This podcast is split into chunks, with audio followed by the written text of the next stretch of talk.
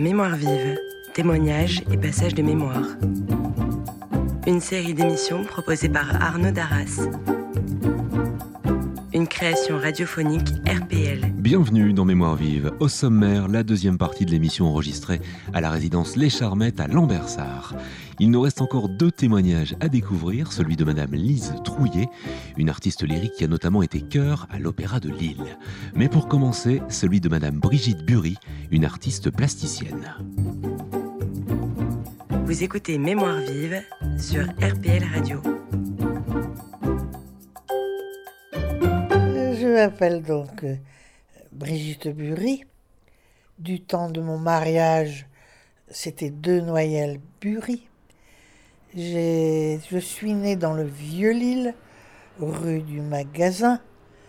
Mon père était artisan menuisier et ma mère, bon, elle s'occupait plutôt tous les samedis parce qu'on payait la semaine.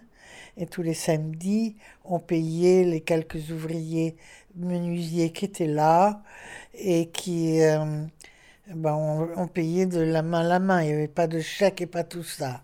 Alors c'était ma, ma mère qui portait les enveloppes des payes. Voilà. Et puis, bon, alors mon âge, ben, écoutez, euh, je suis pas. je suis pas de la 14-18, non, quand même pas. Hein. Mais euh, je suis née euh, en 38. Alors là, vous avez qu'à compter sur vos doigts ce que ça fait. Ça fait 81. Voilà. Donc, euh, ma vie, ben, j'ai toujours été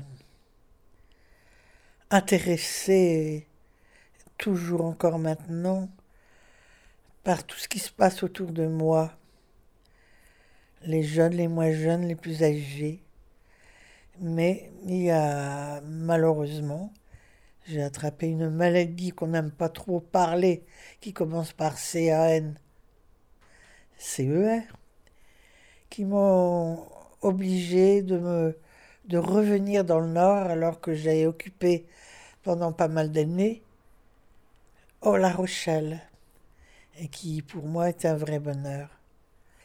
J'ai habité donc euh, tout un certain temps étant mariée, où j'ai élevé d'ailleurs mes deux enfants, mes deux fils, qui sont toujours dans le Nord. Et puis j'ai voulu prendre ma liberté et j'ai quitté mon mari après avoir demandé l'autorisation à mes deux fils. Ils étaient grands, majeurs. Et puis, bon, répondu, bah, maman, tu fais ce que tu veux. Et pour moi, c'était bien parce que c'était, j'étais à la recherche de ma liberté. Et ma liberté, je l'ai eue n'ayant plus de foyer, famille, etc. Et là, bon, donc, euh, ça fait déjà un, bon moment que j'ai divorcé. Alors, ma vie euh, professionnelle, eh bien, j'ai surtout grandi, entre guillemets, grâce au voyage que j'ai fait de, à partir de 1900. 80, 84, 85, quelque chose comme ça, ou même encore un peu plus tard, je ne sais plus exactement, qui m'a permis un peu de découvrir euh, une autre, euh, c'est pas un autre monde, mais des pays qui m'attirent toujours autant. Et si vous avez vu mon exposition, il y a assez bien de, ou bien le, oh, écoutez, oui. Bon, vous voulez aller ouvrir parce que je suis toujours. Quelle journée, mon Dieu. Excusez-moi. Hein. Alors, donc, euh, j'ai voyagé dans les pays du Maghreb et vous avez encore là ici une veste qui vient de. de. l'Irak. Et ça vient de Babylone. Et j'ai été émerveillée voir, euh, c'était du temps où il y avait encore Saddam Hussein, mais c'était beaucoup plus libre et moins dangereux que maintenant, chose curieuse. Et j'ai fait, c'est-à-dire que certains pays, grâce alors j'espère que l'UNESCO, je dis l'UNESCO, c'est des pays où il y a un directeur artistique et quand il y avait des festivals d'art et de culture, ils appelaient les artistes euh, suivant euh, leur, pas leur CV, mais disons euh, leur curriculum vitae artistique. Bon. Alors j'ai eu la chance d'être proposé. Donc j'ai fait beaucoup de pays du, du Moyen-Orient, l'Irak, la Jordanie, le Liban, enfin pas mal de pays, mais vous avez dû peut-être le voir dans mon CV. Et ça, ça m'a aidé beaucoup à m'exprimer. J'aime les rythmes, j'aime les couleurs très stables. Vous avez dû en voir pas mal en bas. Et ça m'a fait un bien fou. Alors, ma maladie, donc, j'étais bien à La Rochelle. Je voyais la mer. J'étais habituée, j'avais mes amis. Tout ça, enfin, on fait toujours des connaissances. Et puis donc j'ai dû quitter à regret La Rochelle, mais avec le plaisir de retrouver la famille et d'être auprès de mes garçons, de mes petits-enfants, qui, euh, bon, je les vois pas très souvent parce qu'ils sont aussi très occupés, ils sont encore jeunes, ils ont encore des enfants. Enfin, il y a quand même une situation familiale un peu délicate pour venir euh, voir euh, la vieille, quoi. Hein bon. Et, si on parle de, vos œuvres, celles qu'on peut évidemment encore voir là dans les Hauts-de-France, la piscine Max Dormois, euh, les, stations de métro, j'aimerais bien qu'on parle de ça. Ah oui, faites bien d'en parler parce que c'est vrai que je, je, suis peintre maintenant, mais mon, mon et c'est surtout c'est comme ça que j'étais invité dans pas mal de, de pays, c'est plasticienne en art mural mais l'art mural monumental. Je suis pas grande, petit bout de femme, énervée, machin, mais j'ai pris mon pied. À tel point que j'ai jamais beaucoup, je vous le dis tout de suite, parce que des fois on dit, oh là là, avec tout ce qu'elle fait, qu'est-ce qu'elle doit avoir comme Eh ben non. Moi, j'ai pas fait attention que quand on faisait de l'art monumental et qu'on posait de la, la céramique, comme je l'ai posé, la terre cuite et la céramique, vous avez cité la piscine olympique, euh, eh bien, il faut louer un échafaudage, il faut avoir un homme spécialisé pour comprendre. Moi, je ne faisais que le calpinage. Vous savez ce que c'est que le calpinage? Mais je le faisais au sol. j'ai des photos de ça. Alors, après, ben, j'ai fait à Arras, j'ai fait il y a une, caserne. Et il doit y avoir encore une fresque, la céramique, je vous le dis. Et j'ai fait une grande réalisation euh, qui est surtout mise dans la, à Douai d'Origny, c'est une caserne militaire où il y a surtout du matériel des, machins. Et là, il y a une grande fresque aussi. Celle-là, elle ne doit pas être abîmée. Mais la piscine olympique, ça a été ma première œuvre. Et je me souviens, il y a eu un article, je ne sais pas où il est cet article. Je ne l'ai pas trouvé parce que vous m'avez donné du boulot, vous savez. J'ai tout, tout gardé, mes papiers et tout. J'ai pas retrouvé ce que je voulais. Enfin, ça fait pas grave. Euh, j'ai tout, j'ai regardé beaucoup de choses, où il y avait une, un interview de, pour présenter la maquette, c'était la ville de Lille, à cette époque-là, qui présentait, qui cherchait l'artiste pour réaliser euh, dans le hall d'entrée monumental, un artiste pour réaliser une œuvre. Donc, l'architecte m'a présenté, j'ai présenté ma maquette, et je me souviens toujours, je me souviendrai tout, jusqu'à ma mort, c'est le dire, euh, l'espèce, je voudrais bien vous le revoir celui-là. Bon, le, c'est pas comme vous, le journaliste qui m'avait le papier a marqué en lettre quand même assez, pourvu que l'œuvre soit belle, puisque c'était euh, la maquette que je présentais avant la réalisation. Et quand j'ai eu fini la réalisation, ça a été autre chose. Bon, il n'y a plus rien dit. C'est pas excusé non plus, mais ça a été photographié quand même. Bon. Je ne sais pas ce que c'est devenu. Que comme la piscine n'est plus aux normes de, olympiques, ils vont peut-être la démolir. Alors peut-être que mon œuvre va disparaître, malheureusement. Pour moi, bon, c'est pas grave, mais ça peut être, c'est tout, ça partira, ça partira. Et j'ai eu comme ça deux, trois réalisations. Ben, on a changé. Par exemple, j'avais fait un grand travail pour la, le crédit, pour le, Comment on appelle ça? Je m'excuse, hein, je suis un peu énervé, il faut que je me calme. Pour le, le crédit chez ma tante, vous savez, le crédit. J'avais fait une grande céramique qui était énorme. Je, là, j'ai la photo. Eh ben, euh, les Parisiens sont arrivés. On a dit, oh, on va changer le hall. Ils ont tout cassé. Puis il n'y a plus d'œuvre. J'ai que la photo.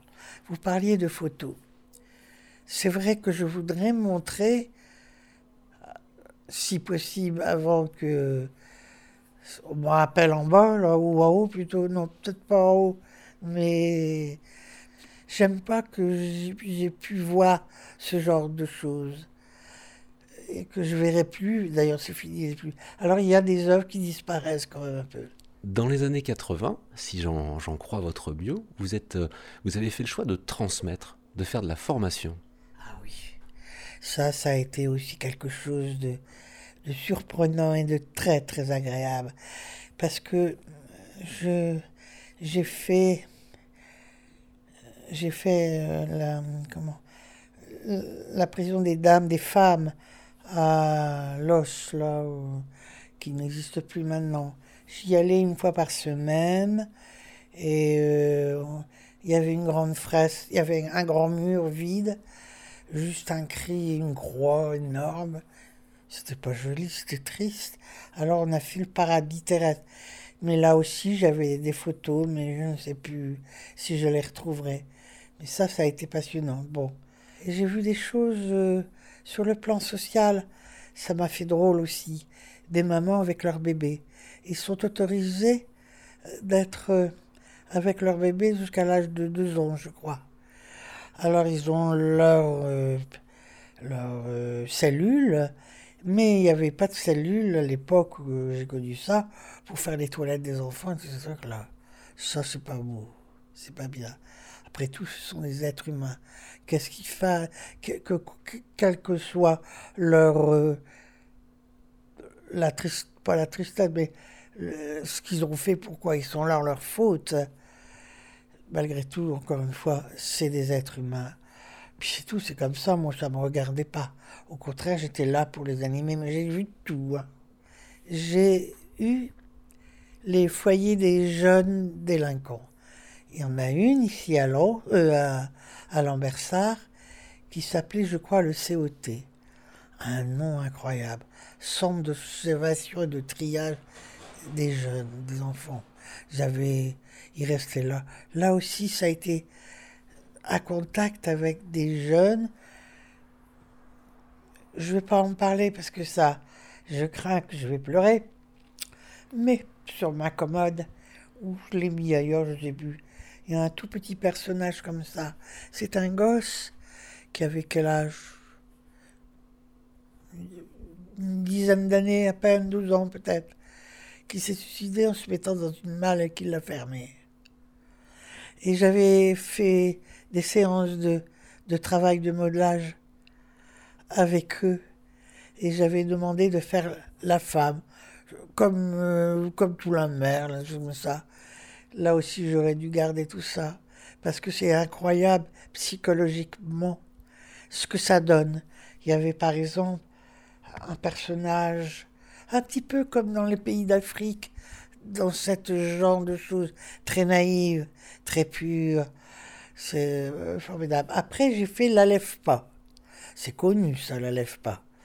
J'ai fait trois pas, là aussi. Enfin, c'était des plus grands. C'est des plus grands j'ai fait ça. Bon, il y avait avec sous la tutelle de Monsieur Allard Et j'ai eu des jeunes. Ça, j'ai quelques petites photos d'ailleurs, que j'ai gardées de l'exposition que je faisais. Et puis, comme je suis de mauvaise humeur et que je voulais toujours à ce que la priorité c'était eux, leur boulot, euh, on a décidé de faire une exposition. Alors, pour l'exposition, ça m'a fait râler, si vous saviez, parce que j'ai dit, il y avait pas il fallait poser ça sur les tables comme ça. Mais j'ai dit, c'est pas ça, non, c'est une exposition.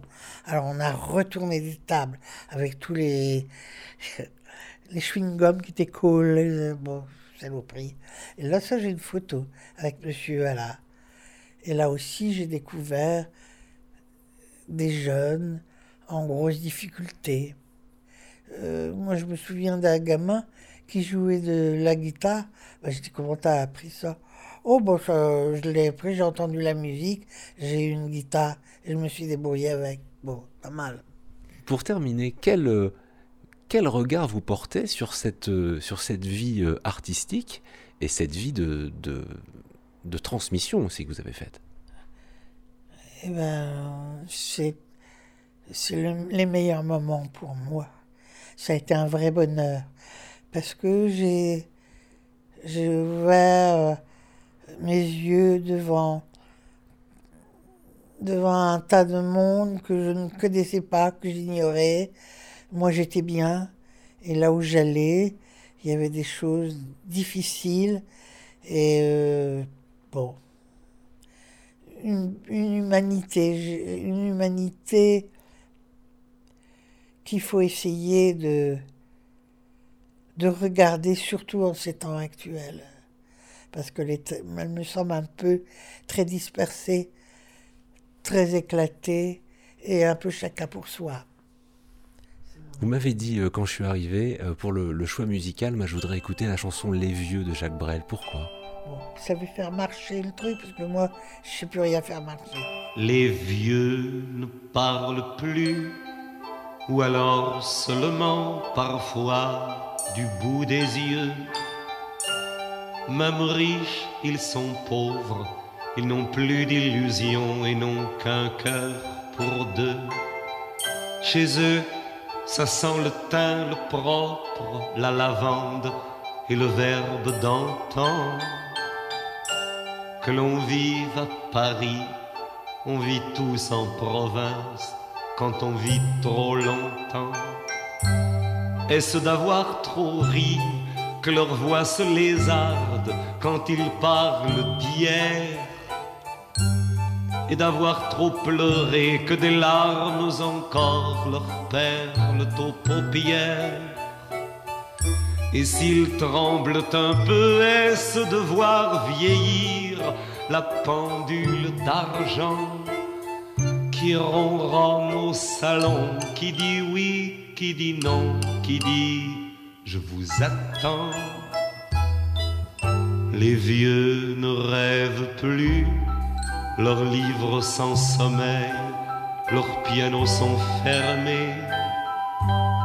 Le petit chat est mort, le muscat du dimanche ne les fait plus chanter. Les vieux ne bougent plus, leurs gestes ont trop de rides leur monde est trop petit.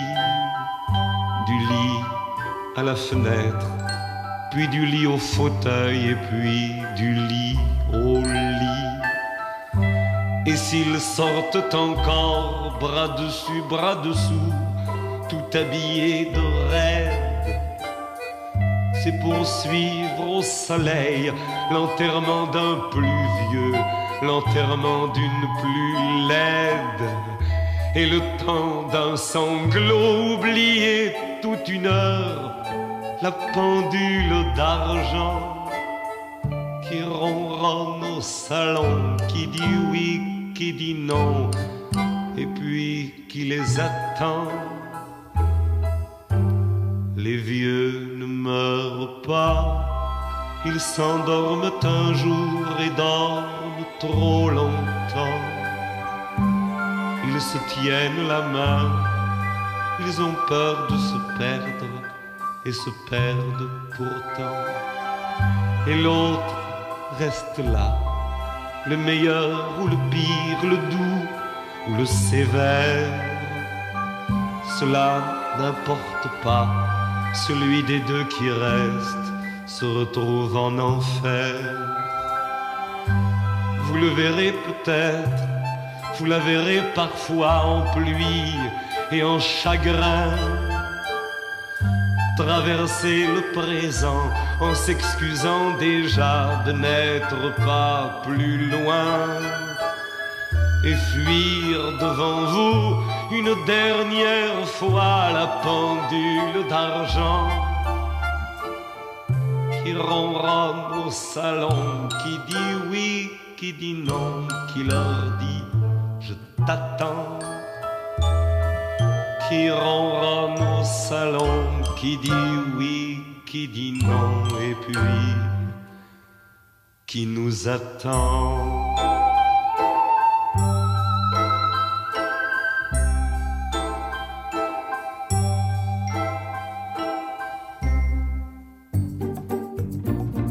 Vous écoutez Mémoire vive sur RPL Radio.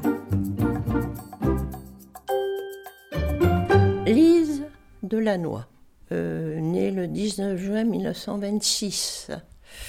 Je vais avoir 93 ans le mois prochain. Quel était votre métier? Ah, vous pouvez pas le deviner. J'étais artiste des chœurs à l'Opéra de Lille. Ça consistait en quoi? Ça consistait à chanter les chœurs des, des opéras et d'accompagner les chanteurs naturellement, parce que euh, vous avez une scène, vous avez le- les artistes, et puis alors autour, ben, vous avez les, ar- les artistes des chœurs qui chantent euh, leur partie à eux, voilà. Et c'est venu comment? C'est venu comment? Toute petite. J'ai toujours chanté. Et je chante encore. J'ai toujours chanté, c'est ma vie, le chant. J'ai fait le conservatoire, j'ai eu mon prix de chant. Et après, je me suis mariée. Là, j'ai été mariée sept ans, j'ai divorcé. Et du fait que je devais travailler, parce que j'avais deux enfants, naturellement, on ne vit pas d'amour et d'eau fraîche. Eh bien, je passais le, un concours euh, à l'opéra et puis je suis rentrée. Et j'ai été 27 ans à l'opéra de Lille, Ça doit représenter des, heures de travail, de répétition, tout ça. de répétition le matin, l'après-midi, le soir. Alors, comme j'habitais à l'époque euh, Porte de Béthune, je ne sais pas si vous voyez l'opéra et Porte de Béthune, eh bien, je faisais ça minuit, le soir, on rentrait toute seule, bien souvent, parce que je n'avais pas les moyens de m'acheter une voiture, naturellement. Voilà, après, ça a été mieux, j'ai acheté une voiture, ça a été un peu mieux. Le seul inconvénient, j'avais un métier magnifique, j'a- j'adorais mon métier. Et on était quatre mois sans travailler. On arrêtait fin, euh, début mai, le 1er mai, et on reprenait à la braderie le 1er septembre. Alors ces quatre mois-là, eh ben, c'est des merdes. Parce qu'on n'avait pas le chômage. Nous étions des intermittents. Et nous n'avions pas de chômage. Et il fallait aller pointer à, au chômage pour avoir les allocations familiales et avoir la couverture de sécurité sociale. Voilà. Qu'est-ce que vous faisiez pendant ces quatre mois? Alors on faisait des petits boulots. Parce qu'à l'époque, quand il y avait, quand il y avait euh, moi j'ai travaillé à l'hôpital, j'ai été fille de, fille de salle, j'ai, j'ai fait, j'ai travaillé dans des cafés, j'étais serveuse. J'ai eu la chance de, de faire trois ans le casino de Vichy. Alors là, c'était mon métier, c'était, euh, bien. Et, et puis j'ai fait ça trois ans, trois années en suivant, quoi. Et je suis allée à l'île Maurice, j'ai eu un engagement pour aller là-bas, deux mois là-bas, toujours pour mon métier, chanteuse, euh, voilà. Vous avez passé 26 ans à l'Opéra de Lille, c'est ça que vous m'avez dit 27 ans, à 27 ans. l'Opéra de Lille. J'imagine qu'en 27 ans, il doit y avoir des, des tonnes d'histoires, d'anecdotes à raconter. Bah oui, il y en a tellement que je, vous savez que je sais plus bi- bien, bien, bien. euh. je me rappelle que euh, une année, on, on jouait Le Prince de Madrid avec Monsieur Mariano. qui était euh, plus très bien déjà, c'était la fin. Et on nous avait mis des, des perruques plates et deux tresses. C'était affreux. Moi j'ai dit, pas de tresse, pas de perruque, j'en mets pas. Quand on est descendu naturellement pour entrer en scène, il nous a vus, il nous a enguirlandés. Oui, c'est comme ça, et patati patata. J'ai dit non, monsieur Mariano, nous ne mettons pas vos perruques, c'est moche. Pour finir, on n'a pas mis les perruques. Et voilà. Une petite anecdote. Euh, il y avait les, les artistes Merquez, Marcel Merquez, qui étaient très très gentils. C'était un couple très gentil, c'était et puis une très jolie voix. Et il y avait un tas de petites choses, vous savez. Euh, moi, une fois, je suis tombée dans les pommes en scène. C'était pas de la tarte. Je me suis tenue au. Il y, avait, il y a les rideaux de chaque côté. Je me suis tenue au rideau, je suis sortie, puis pouf euh, Nous avons eu un opéra euh, qui s'appelle Lohengrin de Wagner. Et quand le metteur en scène est arrivé pour euh, faire la mise en scène, il avait fait sa mise en scène de, des artistes, tout ça. Et il, nous, il a dit au, metteur, en scène de Lille, alors euh, lui c'était le supérieur, parce que mon, directeur, il a dit ben, Mes cœurs, qu'est-ce que j'en fais? C'est rempli de cœurs.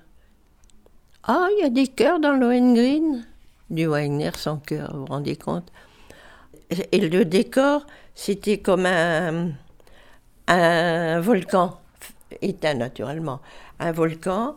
Alors ils nous avaient mis des échafaudages tout le tour du volcan et on était perché là-dessus pour pouvoir chanter. Naturellement, moi, si j'étais trop longtemps debout à la même place, j'étais dans les pommes. On a dû me sortir. Enfin bref. Alors voilà, euh, tous des petits trucs, vous savez, des petites choses. Ah si, une fois, j'avais un petit danseur qui était gentil comme tout, et il m'appelait maman, parce que j'étais un petit peu plus âgée que lui. Et il s'est un peu affolé. Maman, t'as pas un slip blanc? Bah, J'ai un slip, mais j'ai deux slips sur moi. J'étais, on est habillés, on allait. Oh, il dit j'ai oublié, j'ai oublié ma trousse de pour mettre. Euh, c'était dans le lac, pas dans, oui, dans le lac des Cygnes. Ben, j'ai écoute, j'ai moi j'en ai deux. J'ai mon slip, j'ai euh, mon collant et j'ai un slip au-dessus. Alors celui du dessus, ben, je lui ai passé, il a passé le slip et puis il rentre en scène avec mon slip. C'était tout des petites bricoles comme ça, vous savez, c'était insignifiant quoi. Mais c'était notre vie. Si vous deviez euh, recommencer, vous referiez Ah pareil? Oui, pareil. Exactement. Je vous dis, j'adorais mon métier. Moi, le jour où je peux plus chanter, ben, ça n'ira plus. Il y a- Vous avez une, une œuvre préférée? Une œuvre préférée Un opéra, une opérette? Un opéra. J'aimais beaucoup la Traviata. En opéra, j'aimais bien la Traviata. Euh, oh, la Bohème. Traviata, Bohème. Oh, je les ai tous chantés. J'en ai. Dans tout mon répertoire, j'en ai à peu près 200. Opéra et opérette. Alors, euh, vous voyez. Mais et puis c'était tout, beaucoup de grands artistes quand même qui venaient de Paris, tout ça. Alors, euh, et l'opérette, euh, oh, il y en a tellement, vous savez que. Quel regard là, là, vous portez sur le... euh, si, si vous faites le, le bilan de, de toute cette vie de travail, euh, où vous avez réussi à mêler la passion et le travail d'ailleurs Oui, oui, oui. Oui, oui. Je vous dis, j'adorais mon métier. C'était pas un métier facile pour autant. Non, c'était pas facile. Surtout que j'avais deux enfants. Alors j'ai pris, j'ai eu un grand appartement euh, parce que c'était le début des HLM. hein. J'ai commencé en 55. Comme j'habitais là-bas, euh, boulevard de la Moselle, J'ai pris mes parents avec et j'ai eu un appartement assez grand. J'ai pris mes parents avec moi, comme j'étais seule avec mes enfants. Et comme ça, j'ai pu travailler parce que je ne pouvais pas les laisser tout seuls le soir. Je travaillais le soir. Je n'ai jamais eu un dimanche, à part l'été naturellement, que je ne travaillais pas, mais l'hiver, je n'ai jamais eu un dimanche de libre. Samedi et dimanche, on travaillait. On répétait le mardi, on avait général le mercredi, le jeudi soir, on jouait à l'opéra, on avait général le vendredi pour l'opérette. Et le samedi, on jouait matinée et soirée parce que on jouait pour les vieux. J'étais pas content. On jouait pour les personnes âgées. Et le soir, on jouait pour, donc pour le. Et le théâtre était toujours plein. C'était plein, plein, On, qu'on joue à l'opéra, qu'on joue à l'opérette, les deux théâtres étaient toujours pleins quand on jouait. Les participants à cette émission vont pouvoir euh, choisir un, morceau, un morceau musical, une chanson qui leur parle, une chanson ou un, ça peut être une œuvre classique aussi. Ce serait quoi votre choix musical? Oh, Vous savez, l'opéra, c'est très, c'est très beau. C'est, on peut pas dire joli, c'est beau. Mais il faut être accro un peu à ça. Tout le monde n'aime pas le lyrique. Moi, j'adore le lyrique. Tout le monde n'aime pas le lyrique. Voilà. C'est ça le malheur. Et je trouve qu'en France, on, ne fait plus assez de lyrique. Et comme les comédies musicales aussi, il y a les comédies musicales. Et nous, les opérettes, au fond, c'était ça, nos comédies musicales, l'opérette. Et après, il y a eu les grandes opérettes qui se sont montées avec Mariano, tout ça, la Belle de Cadix, Andalousie, Mexico, tout, tout ça, vous voyez. Tout ça, j'ai joué. Et si on, est euh, hors musique lyrique, est-ce que vous écoutez autre chose que du lyrique? Et non. Ah, maintenant, oui. Mais j'avais pas le temps. Moi, je travaillais parce que je devais apprendre. Je devais apprendre par cœur. Il fallait qu'on apprenne par cœur. C'était pas de la lecture, c'était pas du karaoké, c'était pas ça. C'était, on devait tout apprendre par cœur. Moi, je copiais, mais je les copiais parce que ça rentrait mieux. Les, mes, pièces que je jouais. J'ai encore tout, tout ça là. J'ai toutes mes camarades, mes, enfin mes camarades, les dames qui sont à la chorale, parce qu'on a une chorale. Hein. Je ne sais pas si vous le savez, oui. Non. Alors, Vincent, nous a, notre animateur, on a, ah, comme j'étais là, j'ai poussé. Alors, nous avons une petite chorale euh, d'une dizaine de personnes, de femmes. Nous chantons euh, pour certaines euh, fêtes, quoi. Mission pour la fête des mères, on va chanter, et pour le public aussi. Puis alors, et puis pour nous, pour la maison, on est quand même 80. Hein. il y a quand même les gens qui descendent, hein, qui aiment. Hein. Voilà. Et on arrive à se, les, participants à cette chorale arrivent à se confronter à quelqu'un qui a travaillé toute sa vie dans le chant lyrique? Oui, parce qu'ils sont mieux que moi, parce qu'eux, ils connaissent, ils connaissent toutes les chansons, ils connaissent beaucoup de chansons que moi, je ne je les connais pas. Moi, on va me demander un opéra, une opérette, et il faut pas croire qu'on chante les airs connus. Nous, nous chantons le contre-chant. Voilà, c'est comme si on avait un contre-chant. Je chantais par exemple dans la. Euh, dans Traviata, il y a Buvons, buvons le bruit des verres.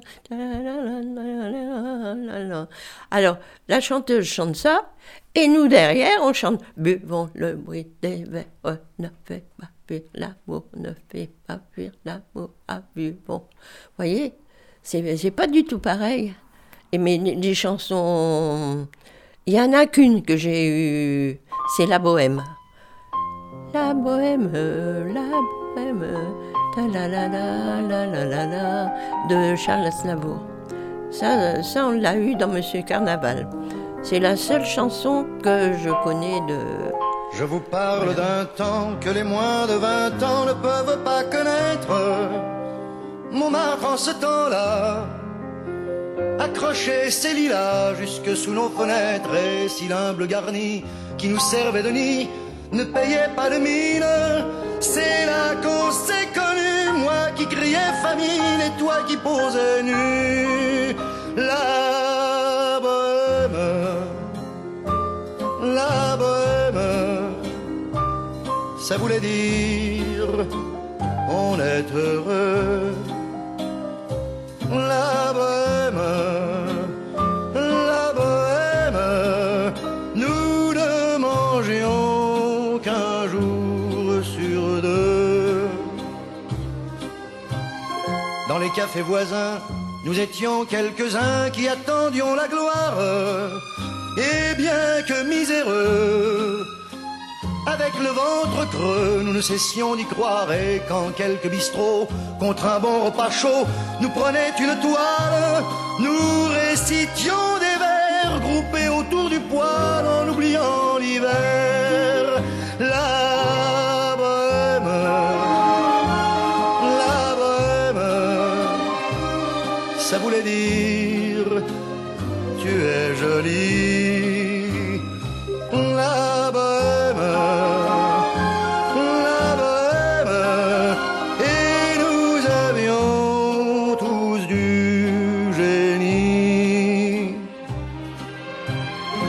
Souvent il m'arrivait devant mon chevalet de passer des nuits blanches, retouchant le dessin de la ligne d'un sein, du galbe d'une hanche, et ce n'est qu'au matin qu'on s'asseyait enfin devant un café crème.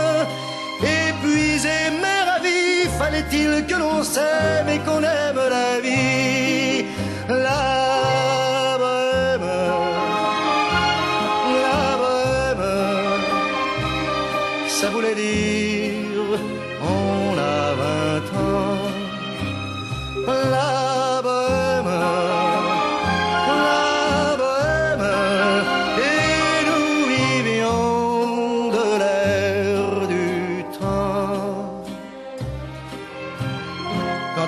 Des jours, je m'en vais faire un tour à mon ancienne adresse, je ne reconnais plus ni les murs, ni les rues qui ont vu ma jeunesse en haut d'un escalier. Je cherche l'atelier dont plus rien ne subsiste.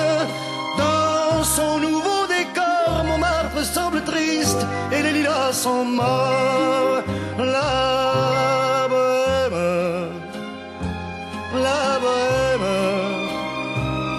Était jeunes, on était fous. La bohème,